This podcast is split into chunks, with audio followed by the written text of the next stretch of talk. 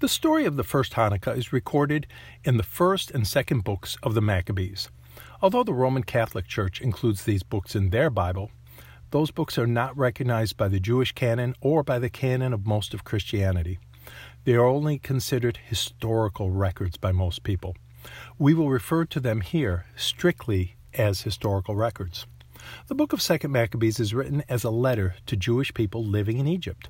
We're going to read chapter 1, verses 1 through 9, using the World English Bible translation from Sarada.com.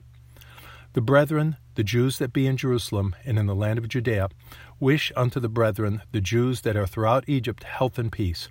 God be gracious unto you, and remember his covenant that he made with Abraham, Isaac, and Jacob, his faithful servants, and give you all a heart to serve him and to do his will with good courage and a willing mind, and open your hearts in his law and commandments and send you peace, and hear your prayers and be at one with you, and never forsake you in time of trouble. And now we be here praying for you.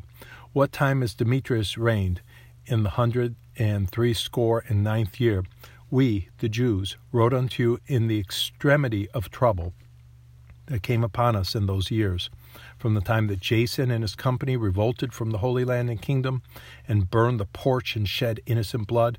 Then we prayed unto Hashem and were heard. We offered also sacrifices and fine flour and lighted the lamps and set forth the loaves. And now see that ye keep the Feast of Tabernacles in the month Kislev. What an unusual statement. Keep the Feast of Tabernacles, the Feast of Sukkot. I thought the book of Maccabees was about the Feast of Hanukkah. Some people believe that Hanukkah is just a repetition. It's a replay of the Feast of Sukkot. In fact, the book of Maccabees even refers to Hanukkah as a Feast of Sukkot. Because of this, some people neglect Hanukkah and lose out on a blessing. Today we're going to explore connections between the Feast of Sukkot and the Hanukkah. Let's consider the passage that we just read in 2 Maccabees. The writer instructed the Jewish people in Egypt to keep the Feast of Tabernacles in the month of Kislev. But the Feast of Sukkot is not in the month of Kislev, the ninth month. It's in the seventh month, the month of Tishri. Did this passage in 2 Maccabees imply that we would stop observing the seventh month festival in exchange for a celebration in the ninth month? This is not the only time that Sukkot is mentioned in the book of Maccabees. Notice in 2 Maccabees chapter 10 verses 5 through 8. Now upon the same day that the strangers profaned the temple, on the very same day it was cleansed again even the five and twenty fifth, uh, the five and twentieth day of the same month, which is Kislev. And they kept the eight days with gladness, as in the Feast of Tabernacles, remembering that not long before they had held the Feast of Tabernacles, when as they wandered in the mountains and dens like beasts.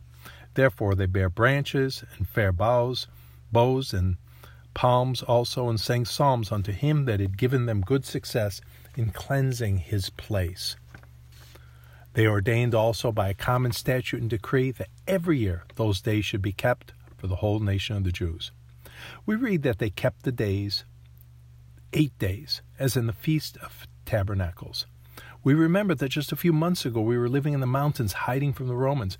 We could not come to the temple in Jerusalem to celebrate Sukkot because of the oppressive Greco Syrians. We kept Hanukkah in a method similar to the Feast of Sukkot with palm branches and psalms, and eight days of celebration. Remember that Sukkot is a seven day festival, followed immediately by a one day festival, Shemini Atzeret, the eighth day. Again, this passage in Maccabees refers to the month Kislev. We'll consider one last passage in the book of 1st Maccabees, chapter 4, verses 56 through 59. And so they kept the dedication of the altar eight days and offered burnt offerings and gladness and sacrificed the sacrifice of deliverance and praise.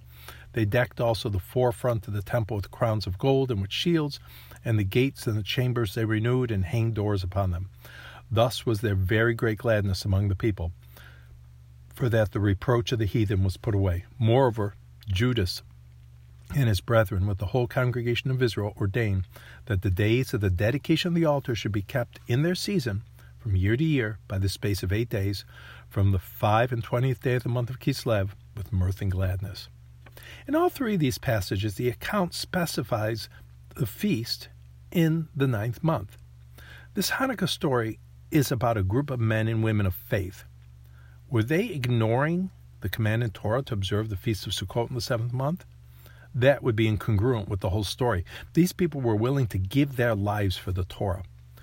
But apparently, they intended that we should celebrate Hanukkah in the ninth month as well as the Feast of Sukkot in the seventh month.